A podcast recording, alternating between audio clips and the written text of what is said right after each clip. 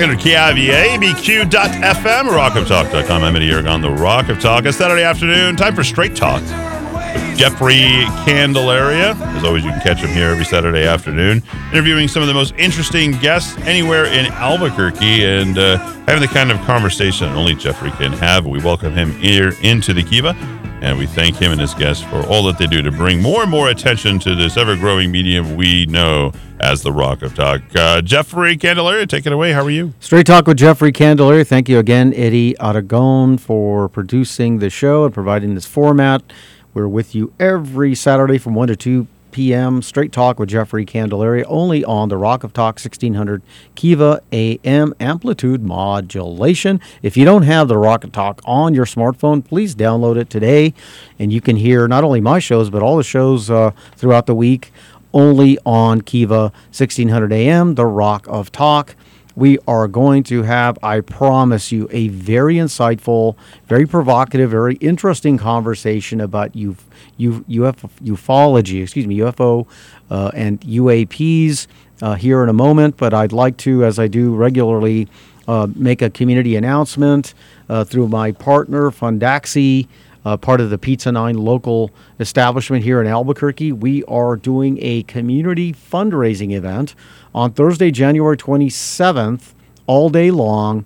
Uh, through a partnership also with Rio Rancho Chamber of Commerce, and again, Fund Daxi. It's a it's a fundraising uh, apparatus. We can help you fundraise, and there's no cost to you, the fundraising source. If you dine at any of the three following restaurants, part of the proceeds will go to the Rio Rancho Community Foundation. So go to Cactus Brewery, Slate Street. Uh, uh, cafe. It's actually Straight Sleet Bar and Grill in Rio Rancho, and or the Pizza Nine in Rio Rancho. That's Cactus Brewery, Slate Street in Rio Rancho, and or Pizza Nine in Rio Rancho.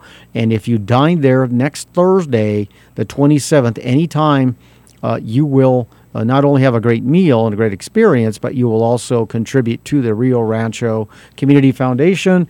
Thank you to Fundaxi. All right, let's get right into it. So, when I was about eight eight years old, somewhere in there, I read a book about UFOs, partly because I was always interested in just uh, aerodynamics, space, you know, science, and also because that particular book talked about UFOs being particularly recognized in a state called New Mexico, where I happen to live.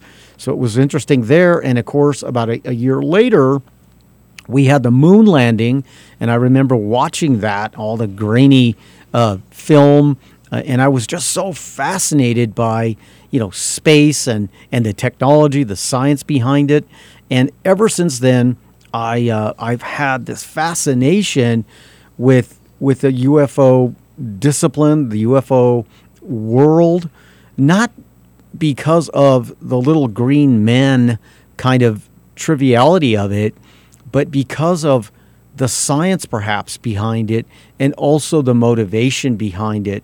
And since then, you know, I've made a, a real effort to really study it very seriously. And I've had the pleasure about two years ago of making an acquaintance with my guest. His name is David Marler. He is nationally recognized, really internationally recognized, as somebody who has not, not only a lifelong interest in the UFO subject, but has actively investigated, researched the subject for more than 30 years. Uh, he joined, for example, the uh, UFO network called MUFON in 1990 as a field, field investigator trainee. Since then, he has served as a field investigator, a state section director, as well as the Illinois state director. So this person has a, a great deal of experience, very, very serious experience also, I mean, he has a resume here that's three pages long, so I'm going to try to be as concise as possible. But he has also uh, he has evidence in historical research. He has written a book called Triangular UFOs, an estimate of the situation. Here, he has provided a comprehensive analysis of triangular. So we're talking about configuration here, triangular UFOs, and he has collected uh, collateral and analyzed hundreds of reports and in the process, he has created a detailed profile of these objects with a rich narrative of their history. I've been to his home, and half of his house is a repository of information of over 100 years of, of detailed documentation of this particular subject called ufology. And again, right before we get into his actual uh, on the air presence, one last uh, point about Mr. David Marler. In November 2020, he became the recipient of the world's single largest historical collection of UFO case files in the world. I can go on and on and on. Welcome to Straight Talk with Jeffrey Candelaria. David. Thank you, Jeffrey. It's great to be here again. Well, you know, a lot has happened since I had you last on the show about six months ago. And what we're going to do today with the topic of unidentified, unidentified flying objects, also known as unidentified UAPs. What's the acronym uh, acronym for UAP again? Uh, unidentified aerial phenomena. Very good. Uh, we're going to do kind of a timeline sequence uh, for the recent you know time frame let's say the last two three four five years because a lot has happened in this in this world of of UFOs UAP, UAPs particularly the last three or four years so let's start with what happened in December of 2017 Yes, uh, really, that's when uh, a shift occurred with regard to the mindset and the skepticism regarding the UFO subject. Uh, Jeffrey, as, as you know, growing up in the 70s, uh, much like myself, there was a lot of skepticism, a lot of ridicule, um, and that skepticism has gradually eroded since December 2017 with the release of a New York Times article. And it disclosed that there was a top secret Pentagon UFO or UAP program looking at and evaluating not just UFO cases, but military UFO cases, those that could pose a potential threat to national security. And in point of fact, as that information came out, we uh, found that there were a number of incursions into military operations areas, sensitive military areas, and military activities involving unidentified aerial vehicles. Yeah. Uh, again, we can divorce ourselves from whether you believe or disbelieve in UFOs. The, the fact of the matter is, military for decades has tracked, observed, filmed, and uh, cataloged these UFO reports. Uh, the case files I have at my home, some of those are the original Air Force files from Dr. J. Allen Hynek, who investigated UFOs for the Air Force for 21 years those files contain incredible testimony. And whether we're talking civilian UFO sightings or military UFO sightings, as I always like to say, again, divorcing yourself from your belief or disbelief in the subject, if you have jet pilots, uh, fighter pilots who are trained observers, who are trained to fly multi million dollar aircraft, if you have police officers whose testimony in a court of law could convict someone of a crime, either these people are credible or they're not. Yeah. And just because they say they saw something they couldn't readily identify in the air does not immediately disqualify them. Yeah. And so I feel that we need to at least take this testimony seriously. And uh, since that New York Times article in 2017, the government has really stepped forward and has publicly started looking at the subject, acknowledging the subject.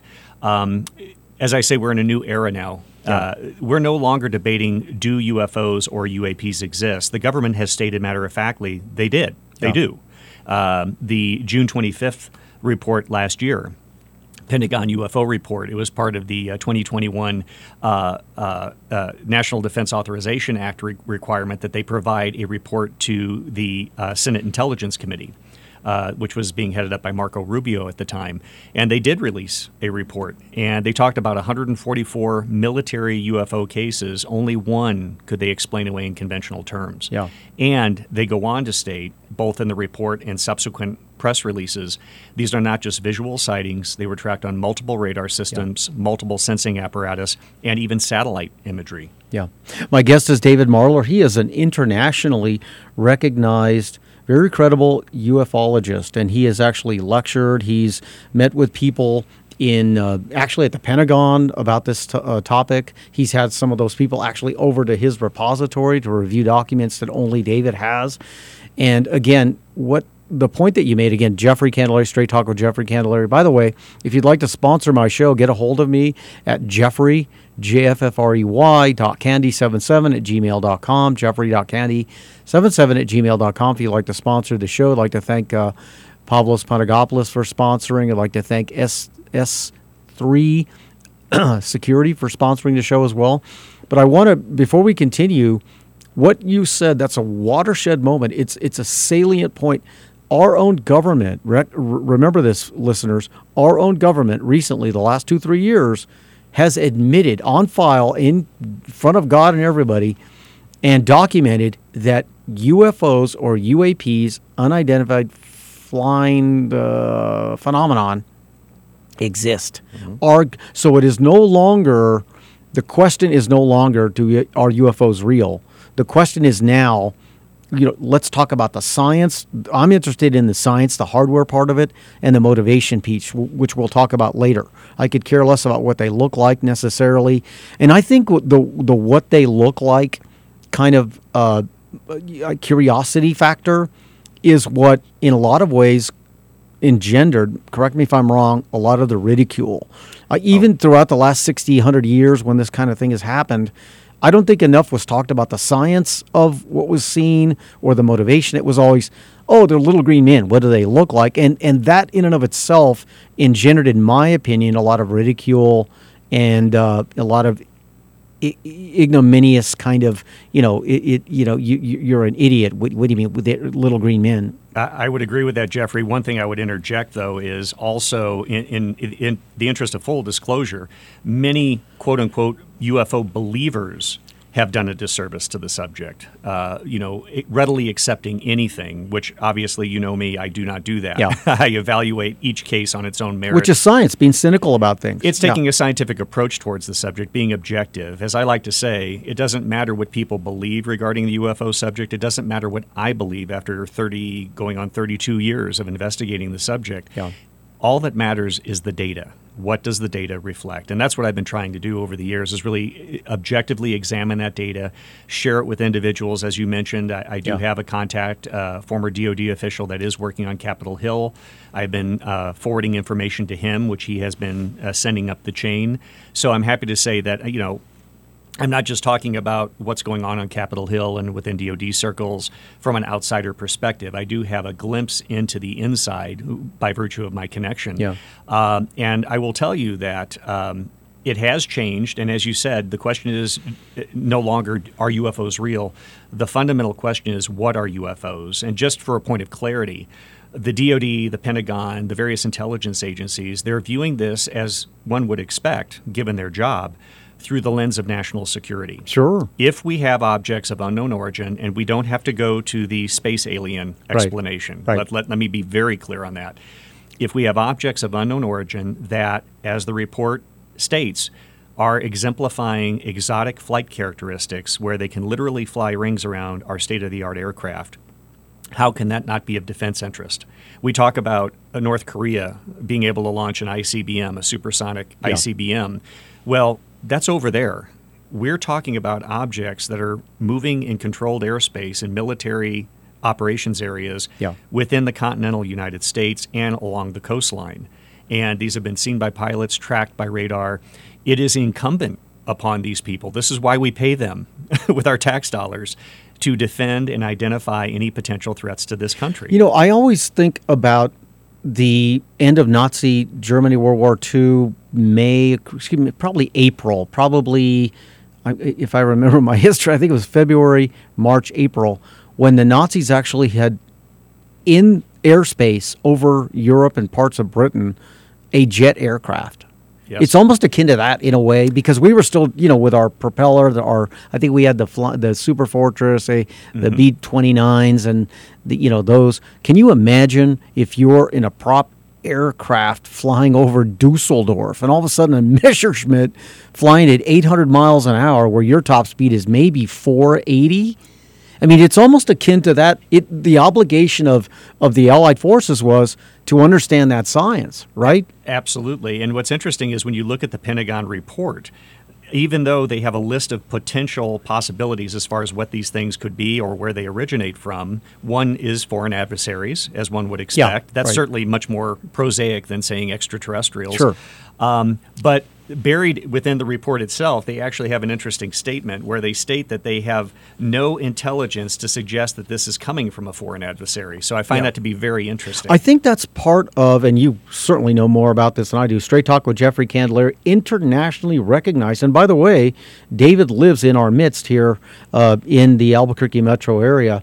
Uh, he is a nationally recognized ufologist. He's written a book called Triangular uh, UFOs, and uh, that's probably available on Amazon as well. Yes, yes, mhm. Very good. Uh, but I think that's that's also uh, a function of the the well, let, let's move into uh, the. I, I, I don't want to digress too much, but getting back to your topic about the science of what was seen, and I think most of us have seen that that pilot that had that aircraft that was almost spinning. It was traveling at you know a thousand miles an hour, no wings that we could actually d- d- detect. No no smoke trail. There was no ejection trail. So just understanding the aerodynamics of what we looked at, I think, and this is a clumsy way of making my point, even the Pentagon recognizes that no country, even as advanced as they might be, maybe 10 years up, you know, like the Germans were probably 20 years in advance of anyone else on the planet in, in the 40s. Because keep in mind, they had a rocket called the V 2, they had a jet Yes. aircraft, they had the best tank, but that was probably 15 years into the future as Sure. to everyone else catching up. But correct me if I'm wrong. This thing that we have seen and some of the the, the footage that military has, it's it's it's hundred years into the future, something like that, right? It, it is, and that's just not my opinion. That's the opinion of people I've talked to that are working again in DC on the subject. That these things, whatever they are, are I hate to use the term light years ahead of where we are. We're Yeah. not talking, as you mentioned, just 10, 15 years down the line. One example, which I will cite, uh, the videos that have been released through the DoD, which, by the way, the DoD has officially endorsed. I mean, these aren't just random videos that we find on YouTube. yeah, Department of Defense. Just Department of Defense clarify. videos uh, shot by, uh, in, in all three cases, uh, naval jet fighters. Um, in these cases, though, they were using advanced FLIR technology, forward looking infrared. So, to your point, when we get into the science of the technology, with any type of aircraft today, if we're looking at it with an infrared imaging system, we can see heat signatures, which are indicative of combustion jet engines, fire, heat, etc Yeah, these objects have no heat signature. Right. Nothing to indicate jet propulsion. In addition, these things fly in what we call nonlinear movement. In other words, it doesn't go from point A to point B in a straight line Right. with gradual acceleration. These things can go from 80,000 feet down to almost sea level in a matter of a second or two. And by the way, again, not just tracked visually, but on radar, the and, Aegis and- radar. and keep system. in mind, just to remind our listeners, the the pressures, the physics of if you have an aircraft of any kind, I probably the fastest aircraft we have. We're not talking about rocket ships, but even rockets leave us a heat signature. Rockets travel about twenty five thousand miles an hour, if as I as I recall. Only on Straight Talk with Jeffrey Candelaria. Uh, the fastest planes are maybe Mach 3, something like that. So, again, not to get into nomenclature, but that's about 1,800 miles an hour, something Sure. like that. But once you start going beyond that, just the rivets that keep the plane together will begin to to be compromised, right? So, Yeah, the- so talk about even the physics of traveling that fast. And Absolutely. if you're a person inside that craft, the human the human body physiologically physiologically can't sustain or can't stand that much g-force. Absolutely. Uh, the, the, the pressure exerted, uh, you would basically be a, a, a pool of jelly on the inside of that vehicle uh, if you were to endure that type of speed, that type of G force. But in addition to that, Jeffrey, I'd like to add that when we see that these objects are moving so fast, high velocity, they're exceeding the sound barrier, yet in many of these military cases, and I might add in civilian reports prior to all of this, these objects can go supersonic, yet do not generate a sonic boom. Yeah. We have yet to understand the physics as to how how is that occurring. Yeah, so they're defying all kinds of physical laws as we know it. And just to remind our listeners, Mach is another word for speed of sound, which is about 600 and some miles an hour. Yeah, yeah, 750 somewhere in there. There you go. Again, depending Yeah. on air density and, and Sure. altitude. Sure. Yeah. Just like if you take off uh, from Albuquerque on a commercial jet, you only have to go about 118 miles an hour. But if you're at sea level, you only have to be at about 110 or something because of the density of the air. Just to remind our listeners that it all comes down to physics. But Jeffrey, uh, taking these two things, the government acknowledging the subject, and as you mentioned, the physics, as a result of this, it has created fertile ground for new people to come into the fray to start looking at the subject. And Right. since we've spoken last, uh, Dr. Avi Loeb, who is a leading astronomer at Harvard, has actually created the Galileo Project, where he and mainstream scientists are now looking at the UFO subject from a scientific basis. And um, that's very encouraging. In addition to that, Bill Nelson, the administrator for NASA, just in October of this year, made a series of public statements acknowledging and giving credence to the reality of the UAPs, UFOs, acknowledging that they do exist and that it is incumbent on us to determine what they are. Yeah. And he even went a step further. He wasn't just clinging to the idea that maybe this is a foreign adversary. He conceded that some of these could be of extraterrestrial origin. Now, think back when you and I were kids. Do you ever think you would hear a NASA administrator No. acknowledging this? No. In fact, the reverse. They would deny it, divorce themselves from the topic, or ridicule the situation. In fact, Hynek, to your point, during Project Blueprint of what was it, 56 to about 69, something like that, Yep. he was invited to be part of the team so that when something happened, like let's say uh, the Socorro incident in 64, he could attach himself to the military and say, "Oh no, that was not a UFO. It was an optical illusion based on you know cloud cumulus cloud shade, you know, providing uh, an illusion because of uh, the you know heat rising from the desert sand that causes whatever the heck it could Exactly. be." But ultimately, he who was ultimately he ended up accepting that something was going on at the end of his tenure with Project Blueprint, right? Uh, yes. So, uh, so he was actually going to be a foil, almost a patsy to we'll all, all scientifically create something to to justify what somebody supposedly saw. But at the end, he became I don't want to use the word believer, but he accepted that there was something pretty strange happening. Well, it's interesting, Jeffrey, when you look at the evolution of Dr. Hynek's philosophy regarding the subject, it's like many people that previously had no knowledge of it. And I'm, I'm talking intimate knowledge, really getting into the cases, interviewing the witnesses. Um, you know, people, you know, might ask me, what do I think of uh, nuclear power and the benefits? It's like, you know what? I've never done a, a- an extensive analysis of nuclear energy versus other forms of energy. I'm not going to comment Yeah. because I don't have an educated opinion. Right.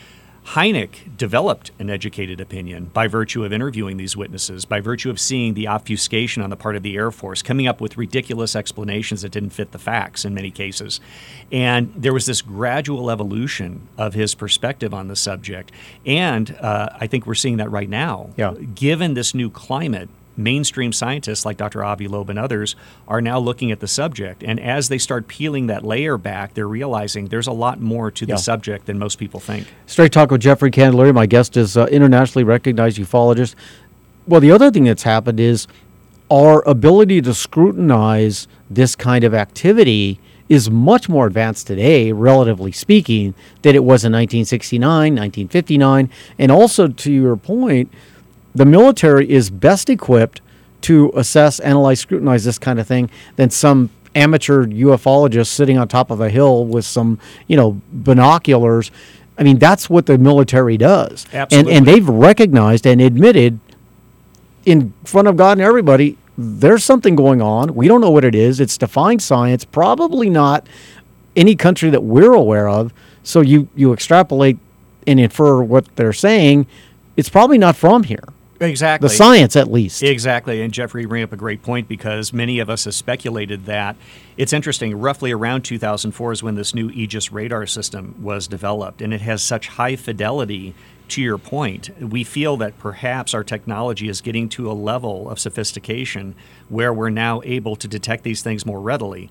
It may not be that we're seeing an increase in frequency, rather, our awareness based on the sophistication of systems. the we have. development of the microscope. Uh, bacteria was always there, or paramecium. We just never knew how to review it, but there it is. and, and speaking of technology, you know, just taking it to the larger larger context of extraterrestrial life, uh, you know, we had the James Webb Telescope recently deployed. Yeah. and you know, talking about sophistication. That's exciting. We're going. You know, it. You know, historically, we have the Hubble Space Telescope, which has brought back tremendous imagery of, of the universe. Changed our way of looking at science and the universe. Changed physics. The James Webb Telescope is going to be the reflective surface is going to be 5.6 times larger. Yeah.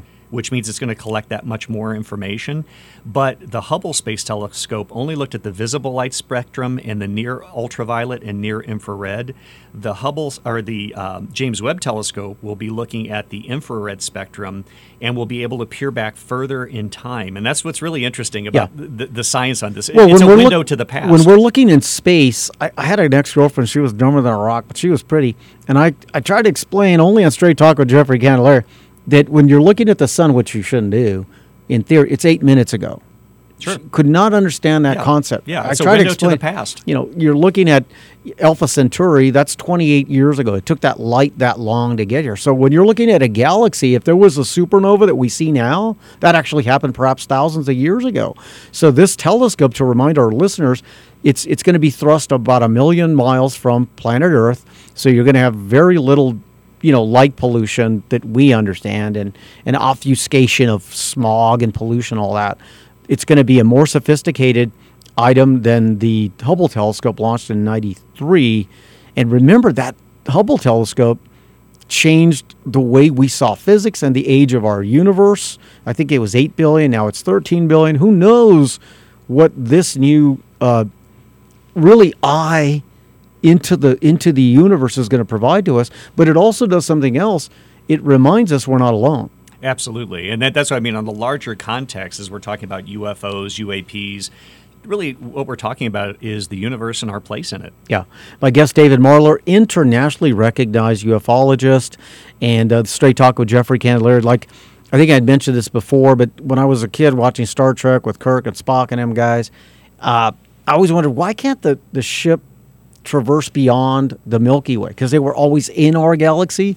And then I recognized as I studied astronomy a little more, even traveling at the speed of light, 186,000 miles per second, it would have taken 100,000 years to traverse our own galaxy. That's how that's how big the universe. That's just our galaxy. Can you imagine that? It's amazing. And, you know, going back to Bill Nelson, the NASA administrator, uh, I think he's a man of vision. Uh, you know, his, his background is pretty impressive. Um, but I think he, he is willing to concede that the universe is much more vast, much more dynamic than we've ever imagined. And I think for someone in his position uh, at this time, given the UAP subject, given the James Webb telescope, we need someone like that that's willing to look at the possibilities. And really, at the end of the day, that's what we're talking about examining possibilities. Uh, and I- Absolutely. again, Again, you don't have to be a diehard believer or a UFO skeptic. It's simply exploring the possibilities of the universe that we live in. Well, and, and think about this. Our listener, Straight Talker Jeffrey Candelaria, internationally recognized ufologist uh, David Marler. I mean, 280 years ago, we were dealing with no physics until Newton. Then you had Newtonian physics, which dominated until, you know, probably Einstein, who saw that the universe actually, the, the, the space itself actually can, it's almost like a fabric, depending on mass, can stretch, can move, like So our interpretation of, of what we saw the world was based on physics from, let's say, Plato or, or the Greeks. Sorry, not Plato. He was more of a philosopher of the Republic. Forgive me. And then we had Newton, Newton mm-hmm. who really revolutionized science. Then you had Einstein. Now you have string theory. So, in other words, our interpretation of whatever science is is not definitive. Science, by definition, and physics, almost by definition, is subject to change based on how much we apply scrutiny to it and cynicism to it and, and, and are enlightened by it. Absolutely, and I feel like we're maybe at a at a, a turning point in history as it relates to all of the subject matter that we're discussing, Jeffrey. In the sense that we look back, and for ages, people thought the world was flat, and then obviously that was that was turned on its heels by by discoveries. And I feel that we're almost at that same kind of crossroads where people are going to look back when you and I were growing up and saying, "Can you believe they actually thought that they were the alone in the universe?" Yeah. I mean, they'll look back i i with a, a snort of derision. You know, it's just like I can't believe they actually thought that they were alone. Well, you know, before Columbus, you know, who the, the folks in Europe were so arrogant or small-minded, whatever, to think there was something even beyond the ocean, let alone different cultures, different folk. You know, so it's, a lot of times it's what I call the arrogance, the ego of the human experience, the human condition. You know, we tend to be a little arrogant. It's only us. There's only one God. There's only Jesus. Or, I mean, I don't know. There, why not have folks from other civilizations? They're curious. Maybe you know, like we are. Columbus explored for lots of motivation, but a lot of it is curiousness of, of you know why climb the mountain because it's there kind of thing. Right. Why not have that motivation if you're some person from Zeta Reticuli with science that's you know 300 years beyond ours? Again, straight talk with Jeffrey Candelaria. My guest is. Uh, uh, David Marler, uh, internationally recognized ufologist. Before we continue, I, I want to retouch and resurrect what we talked about earlier folks that are interested in the topic of, of ufology, whether they're just curious about one, what they look like, two, my interest is more the science of the hardware of it, you know, the, the science of the, the physics, how does it fly kind of thing. But there's also the motivation, mm-hmm. right? Which I don't really think we've touched on. A lot of the, you know, movies we've seen in the, the B movies, particularly in the 50s, they're here to dominate us, you know, to take over, whatever. But there could be just this sense of if there's these folks that are not from here, why did we go to the moon? We're curious, right? So there's at least three ways of, of, of reviewing or interpreting this thing called ufology. One, the, the hardware, the science, which I'm interested in. Two, what do they look like? And three, the motivation. You want to kind of talk about some of that? Yeah, absolutely. I'm, I'm glad you actually brought that up, Jeffrey. Uh, with regard to motivation, uh, there's been a lot with a lot of people in the general public as well as within the UFO community that have taken issue with the Pentagon and their approach towards this UFO UAP subject. Now that they've kind of released it uh, to the general uh, forum, general discussion, and um, quite often you will hear UFOs uh, or UAPs uh, referenced as a potential threat and people take issue with that. They're like, well, these things have apparently been around for a long time. We're still here. You know, they're obviously not violent. Again, we have to understand being in that position. We can sit here as civilians and say that all day long. Well, that's great. If you're working within the DoD, if you're working at the Pentagon, if you're working for various intelligence agencies, you consistently have to view things as quote unquote potential threats. Uh, that does not mean they're hostile, does not mean they're going to be hostile but if you're faced with, let's say, an outside force, for lack of a better term, that is technologically superior and they're coming from somewhere we don't know, they're disappearing to God knows where, but periodically they're interjecting themselves in our day to day lives and in right. military operations, that must be viewed as a potential threat. Sure. I personally don't think that they're hostile, and that's just based on decades worth of case files, evidence, etc.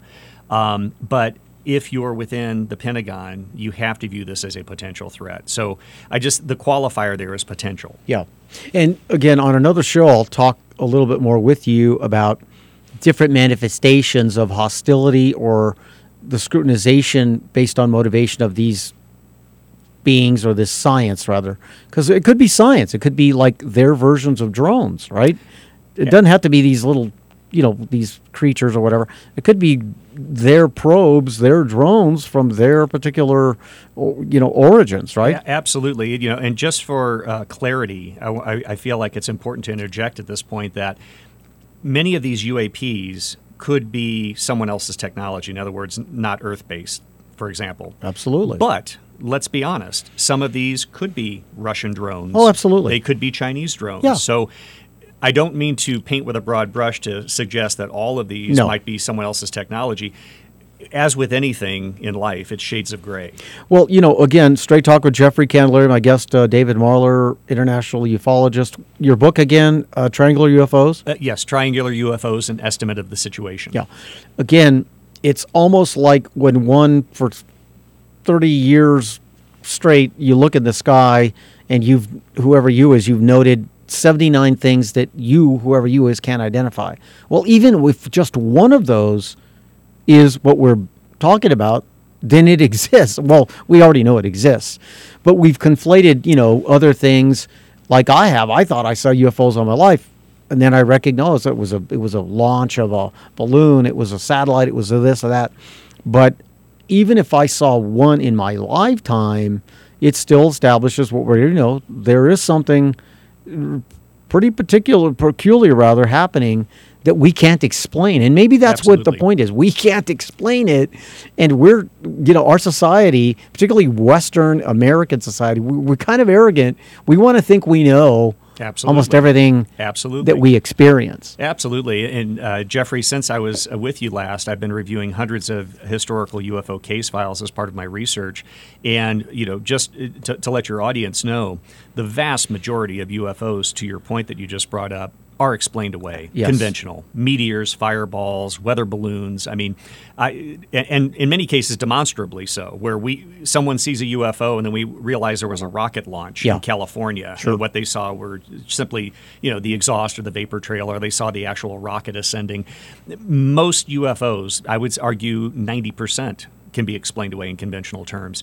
It's that remaining residual 10% that's interesting. And that's the ones that we're looking at. And more specifically, that's what Yeah. the government's looking at. And I think we should also stress that somebody who's been studying this for 35 years, as you have, and there are others that have studied this, you know, with a scientific prism, you know, through that prism for the last 70 years, it isn't necessarily just one set of possible visitation, right? Correct. Because we tend to get caught up, oh, they're all from Zeta Reticuli or whatever. I mean, it could be, you know, the universe is so expansive it could be that we've been visited and are visited by different sets of science, uh, you know, entities from different origins. Correct? Absolu- Absolutely. You know, and again, for, for some context, when we look at UFOs, and I mean we being those that are objective and looking at the data and trying to formulate clear, concise understanding of this this subject, this phenomenon that we're dealing with, it's not that we're going in trying to prove what it is. We're really going in trying to prove what it isn't. Yeah. We're ruling out those prosaic explanations. It wasn't a meteor, it wasn't a military aircraft, wasn't a conventional aircraft.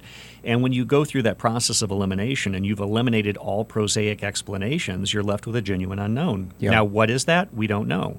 But it's that slow progress in investigating and looking at the phenomenon where we can really distill down and drill down on that small subset and try to make sense out of it, trying to find patterns in the data, which Yeah. is what I've been trying to do. But, but I guess to my point, you're not hung up with people like you that study this very seriously, and you're one of the most preeminent researchers of this in the country, and you happen to be right here in our in our city. You're not hung up on it's just one set of craft or No. coming from one place of origin, right? You're No. you're open to it's maybe even likely that you know there are different sources and different kinds of science that we it's not just one kind of science right Absolutely. And, and the way I like to phrase it, Jeffrey, is we're not dealing with a phenomenon. We're probably dealing with phenomena, Yeah. plural. And it may be overlapping in nature. Yeah. And there may be similarities, characteristics that exemplify each one. But to your point, it, it, it may be a mixed bag. And I, I think that's really been a, a disservice to the UFO field over the years in the sense that people are trying to take all of this data and fit it into one framework. i agree And I, I always like to use an analogy when I do lectures across the country. Imagine a five year old boy or girl sitting on the floor and you give them a puzzle box. There's no picture of what the puzzle looks like. Yeah. And you sit them down and they try to piece this puzzle together. What you didn't tell them, though, is there's actually four puzzles. Yeah. And you put it all into one box. Yeah. Their mental construct is this must formulate one picture. Yeah. When in reality, they're going to be at odds trying to make sense out of it because, in fact, it's actually four separate Yeah. things. well i think uh, you know psychologists tell us that the human experience tries to label things to simplify make And we try to find patterns. we, we try to find pattern make order out of chaos you know people ask me all the time what's my political persuasion i'm a libertarian you know conservative happen to vote for the damn hypocrite republicans but that's my interpretation. So there isn't just one thing called a democrat one thing called a republican one thing to your point. So um, let's also now talk a little bit about and again on a different show i do want to talk about different manifestations of how we know we have been visited. One, in the 70s and early 80s, it was really popular to talk about cattle mutilations. We won't talk about that now, but I think there is there's some you know credible science around that. Some people claim that they've been, you know, visited, commandeered. Their bodies have been commandeered. There's a famous case with the uh, the two folks from I believe it was New Hampshire, or Oh, Maine. Betty Black- Barney Hill. Yes, and uh, I mean, they were scrutinized numerous ways, and to their deaths. Uh, you know, their stories of what they believe they experienced could not be broken. Yeah. The famous case over here in Arizona, uh, Travis Walton in 74, 75, somewhere in Yep. there. That's a very credible case. So we'll, we can talk about some of those Sure. later on. But I want to talk about now this you you know there was an article in the Albuquerque Journal, and of course you're much more aware of this than I. Uh, Congress is right. It's time to take UFOs seriously. So our own government now is beginning to centralize and unify a department that will begin to study this thing called UF, UF, ufology, UAPs. I want you to expand on that, amplify that, but I also want you to answer the question is the government doing this so that they can, in a sense, own and monopolize the narrative the way they want to own and monopolize the narrative as only government can? So, kind of a, a very multifarious question, but talk about the centralization of the department and what you kind of glean as to what you think the motivations might be, a, a be you know, attached to that. Well, you couldn't have teed that question up any better, Jeffrey. So I, I you know, actually, you orchestrated that very well. So, uh, and, and you're along the, the correct line. After the Pentagon UFO report came out, there were a number of statements from the Pentagon, the DoD, that they were going to start working on centralizing the collecting of UFO information for defense purposes, and working with the various branches of government, various intelligence agencies. And then um, in November of 2021, uh, New York U.S. Senator Kirsten Gillibrand uh, put an amendment into the 2022 National Defense Authorization Act to basically uh, collect information, but also uh, allow for transparency, where that information would be available to the general public as well as members of Congress. Interestingly enough, shortly after she put that amendment in, which I might add, and this is a very important point for your audience, it received bipartisan agreement.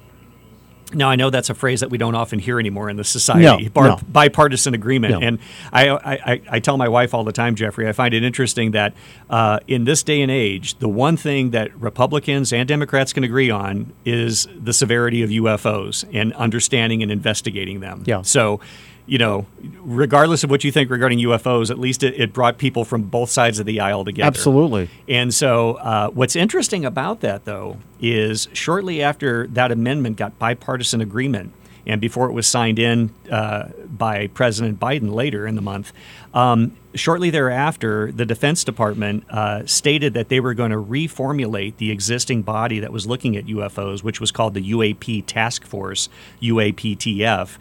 And they they now have changed that restructured it, reorganized it into the Airborne Object Identification and Management Synchronization Group. The Yeah, AO only the government could come up with an acronym uh, like that. I, it, Jeffrey, it's to the Wow. point I have to take notes now just to keep these acronyms straight. But again, the Airborne Object Identification and Management Synchronization Group, or the AOIMSG, that is the current group within the Pentagon that is now investigating and collecting UFO information. I think a key word there is management. you seized upon that. Like I said, you teed me up really good with this question because many people believe within DoD circles, within within Capitol Hill, as well as within UFO circles, that this was kind of a, a roundabout way to try to circumvent the Gillibrand Amendment. And they've actually made public statements that uh, th- they took a little bit of consternation to the fact that people were criticizing them for doing this and that they're not trying to manage the situation. But what people have to realize is, you know, Jeffrey, you and I and your audience, we're used to seeing Democrats versus Republicans.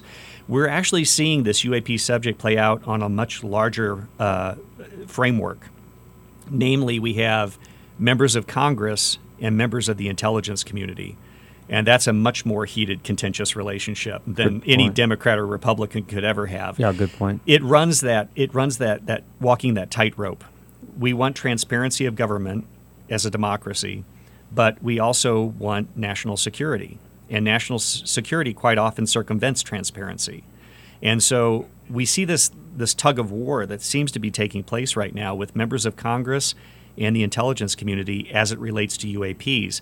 It's going to be interesting. Hopefully, when we, we reconvene, we can touch on this, but it'll be interesting to see. And I, I would ask your audience to, to watch the news over the next four to six months to see what plays out with regard to the UFO subject UAPs in, in within government circles. Straight Talk with Jeffrey Candelaria. If you'd like to sponsor the show, we're with you every Saturday, 1 to 2 p.m. right here in Albuquerque. Uh, give me uh, an email uh, communication, jeffrey.candy77 at gmail.com if you'd like to sponsor the show. Again, David Marler, internationally recognized ufologist, lives right here in the Albuquerque metro area. I've been to his home. Half his house is devoted to this huge repository of, of documents that he's collected and amassed over the last 50, 60 years of, of really credible information about this topic. And then you've just recently acquired Hynek's uh, documentation, Dr. right? J. Allen Hynek's uh, Hynek, per- personal material from Project Blue Book, which is really interesting because going back to what we were discussing earlier, Jeffrey, um, you have the official Air Force policy circa 1950, 1960 as it relates to UFOs. In these documents, it gives you incredible insight into the man, Dr. J. Allen Hynek, because you have the official explanation, and in many cases, you'll see him cross that out in red ink Yeah. and then put his own little marginalia or comments where even early on, and I'm talking mid late 50s, he had issues with the official explanations of many of these cases, and you get to see that reflected in his own personal notes. Um, so, and I would like to add that. Uh, there's continual data that's being uh, gathered and amassed. Um, I'm working with a friend and colleague in uh, Yorkshire, England, and he will be shipping out a pallet of UFO case files from the UK and other parts of Europe uh, that cover the last 50, 60 years. And he is donating those to my collection. Wow. I'll be receiving those later this year with the intent that ultimately, when I die, I have a working arrangement with the University of New Mexico here where UNM will take the entire collection and preserve it for future generations of researchers. Wow, that's incredible.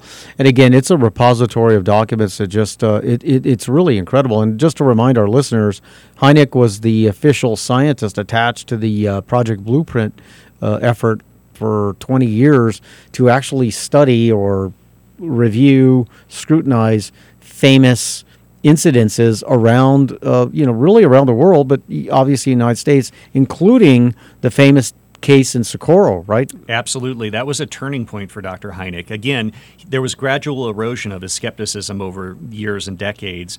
But in 1964, April of 64, when he met the police officer Lonnie Zamora in Socorro, uh, he was really taken by his character. And he even reflects that in his notes, which I have, his original notes.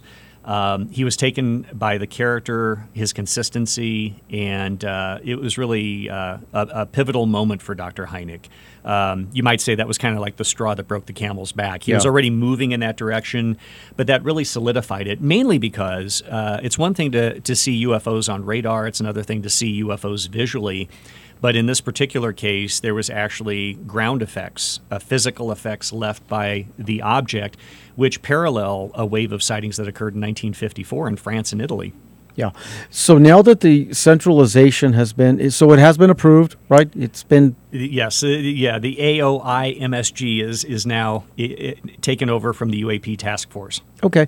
So then is it going to have like annual reports? Do you kind of see how that kind of works? And will those annual reports again be for your eyes only kind of thing to, you know, the the security area of our government, or will it be? Because remember, there's at least three components, right? There's there's the security piece, like I guess you'd say CIA, the the uh, the, the, the the powers that be that are really you know it's it's the black ops part of our government then you have congress which is supposed to represent we the people Right. then you have the public right? Right. so how do you again who knows but how do you actually see information being parsed out Yeah. Well, I think, you know, the, the best predictor of future behavior is past behavior.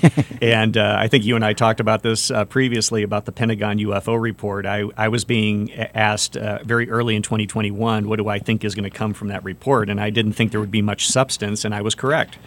Um, there, there's some salient points that are in that report which really stand out. But as far as having any actual detail or information that uh, civilian scientists could, you know, bring muster to, it was it was sorely lacking in that regard. But to your point, uh, the Gillibrand Amendment, uh, as well as public statements, they indicate that there will be regular reports to Congress.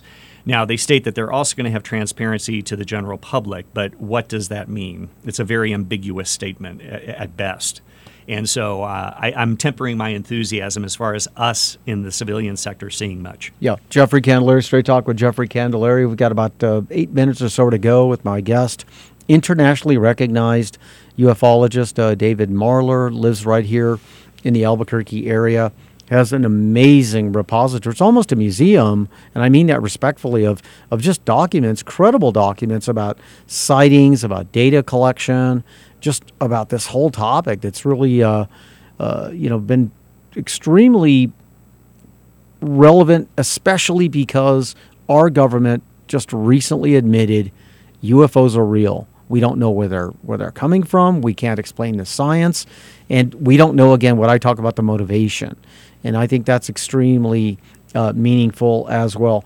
So where uh, I want to begin to you know wind up the interview with your book the UFO uh, topic, probably because of uh, the sighting in 47 when the guy said it looked like a flying saucer mm-hmm. over in Washington State, and then all the B movies, maybe because they had only props that looked like you know hubcaps that look like you know flying discs. Sure. So we we kind of are the the public persona mindset sort of became fixated with flying, flying discs yeah. or you know the the frisbee type Absolutely. looking thing and the nomenclature took over you know the flying saucer thing which became sort of funny and flippant and almost you could ridicule but really, there are a lot of different sightings that look very different in terms of configuration, hence your book. Oh, very much so. Uh, to your point, the stereotypical imagery, really, over the last several decades, has been that classic flying saucer, not to be trite, but,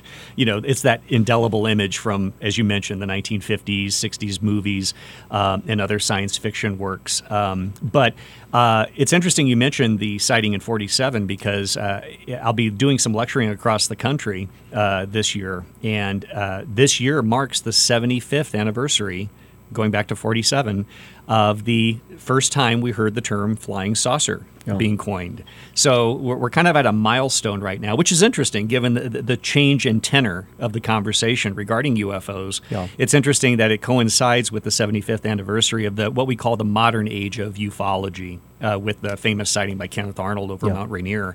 Um, but to your point, whether you look at civilian UFO files or even the military files that I have, um, there's a wide array of many things being reported over the decades worldwide.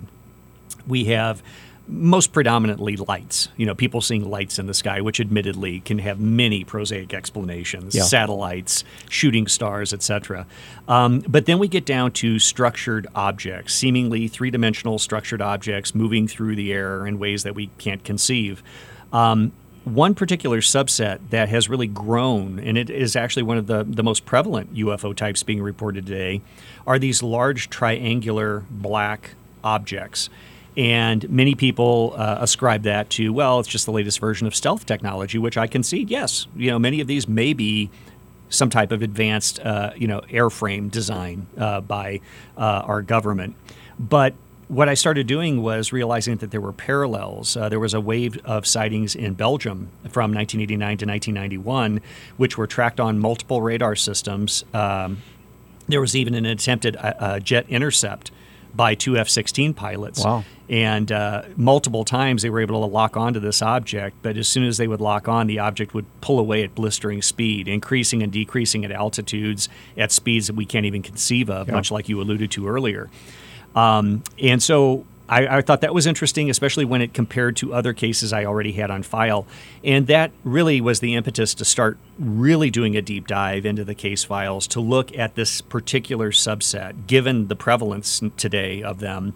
I started asking myself, well, how far do these reports go back? And before we went on air, I was mentioning that you know, the, since I saw you last, I've been going through hundreds of case files, specifically looking for triangular UFO reports and I found a rich history of reports that not only describe triangles, but describe the same lighting characteristics, the same, same flight characteristics as I outlined in my book in 2013, which is the best outside validation for my research sure. that apparently there does seem to be consistency as it relates to this particular subset of reports. And tying it back to Capitol Hill, I have been forwarding information on to someone that has been working with congressional staffers and members of capital uh, of the Congress who are looking at the UAP subject, and they have been taking that information and hopefully taking that up the chain to people that can really make a difference. And once again, physics plays a role because remember the aircraft uh, until what was it the early 50s was not a chevron shape wing. Right. It was just like a T shape with a prop. So Right. the, We- we- by chevroning the wing, you were able to gain more lift and more aerodynamics at greater Absolutely. speed and all that. So even the triangular shape, I mean, it could have some, you know, physics, you know, uh, uh, credibility or purpose behind it. Absolutely. The 1950s and 60s started to show uh, development of the Delta Wing fighters, as well as over in the UK, we had what was called the Vulcan bomber, which was a huge triangular flying wing. What's interesting, though, Jeffrey, is just a point of clarification and distinction. The witnesses in the UK in the 1960s, and I'm hoping I'm going to get some of these case files in this recent batch I'll be getting later this year, where I can really do a deep dive on this.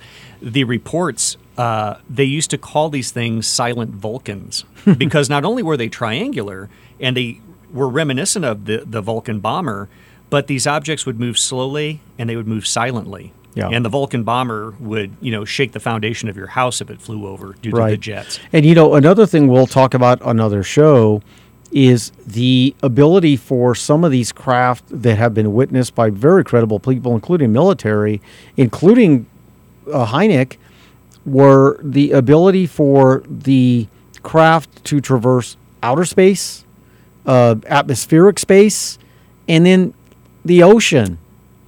So now you got different membranes, right? Different mediums. I was just going to say the, the actual military term for that is transmedium flight.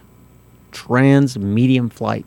TMF. Objects going from the water into the air, from the air into space, and from the air into the ocean. And clearly, we have no science that can accomplish that. Again, that, that is way beyond what we know of as far as state of the art technology. Uh, Again, we, we have a hard time trying to conceive of that.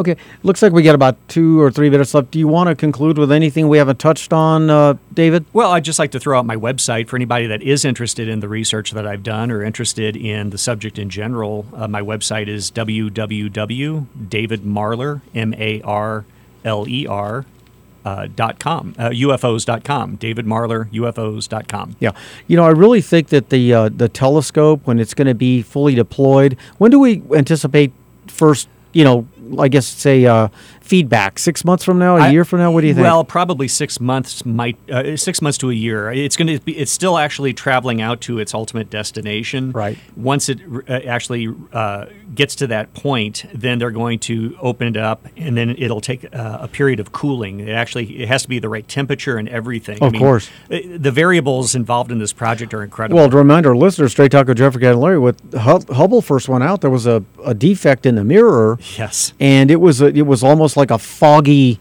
you know, eyeglass kind Absolutely. of effect. So you're talking about billions of dollars of technology that was compromised because of some, you know, they didn't polish the mirror correctly, whatever. Celestial cataract. but but to NASA's credit, science's credit, it was corrected. Correct. And then once that mirror was, you know, refurbished or whatever, the first images in 95, 96 were just spectacular, eye opening, literally versions of our universe. breathtaking images. Uh, it- it- some of those I still have on display in my home, actually, because they're just they're absolutely beautiful. We go uh, winding up. Yeah, our producer is uh, giving me the uh, signal here. David, again, it's always great to see you, and your insights into this topic are just absolutely fascinating. I promise we'll have you back soon. David Marler, don't forget his book, Triangular UFOs. Jeffrey Candelaria, Straight Talk with Jeffrey Candelaria. Thank you for producing the show, Eric.